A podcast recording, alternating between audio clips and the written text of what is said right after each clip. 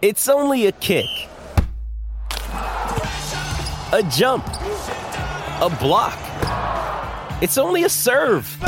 It's only a tackle, a run. It's only for the fans. After all, it's only pressure. You got this. Adidas. Loveracing.nz update. Your home for everything thoroughbred racing. Visit loveracing.nz, racing's biggest fan. 10:51 here. We're joined Christchurch based now, Louis Herman Watt, and some bittersweet actually over the weekend. The Avondale Cup was won by Aquacate, of course. Louis, owned by Brendan and Joe Lindsay out of Cambridge Stud, and at the presentation, Brendan donated all of the money that he earned from that race to the flood appeal in Hawke's Bay, which is a terrific gesture. And I guess it's just a case of people appreciating other people in times of need, but really nice. Awesome, and they're brilliant people, very charitable. They have the Lindsay Trust.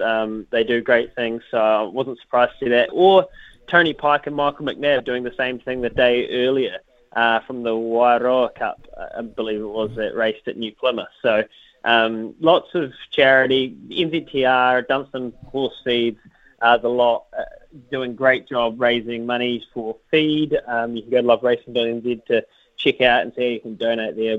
Tiako, I know, ran their own fundraiser as well. Look, I'm certain I've missed it a bunch, but I know there's so many people in the thoroughbred industry in particular that are doing so much. I know Holly Wynyard took a couple of trucks over from their Ōtaki base with feed and supplies and stuff to look after the equine population of the region that you're in, Smithy. So, mate, very well said, mate.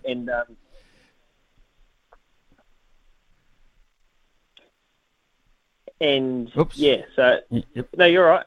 I'm there. I'm here. I'm still here, I think. Am I here? Yep. Yeah. Just going to say, Smithy, very busy run home for the week here, thoroughbred action. We got Pukekohe, we got Matamata this weekend as well, Ōtaki, the mile down there.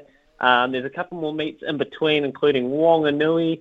So it's very, very busy. And I think Riccarton even might even sneak in a meet as well. We've got, I think, 5 meets in 4 days, which is very exciting. There'll be plenty of thoroughbred action. So every day for the rest of this week, I'll be tipping you a winner. Good on you, Louis. Look forward to it, mate. I hope you're settling in well down there in Christchurch. We'll hear from you tomorrow. It is 10:53 here on SENZ.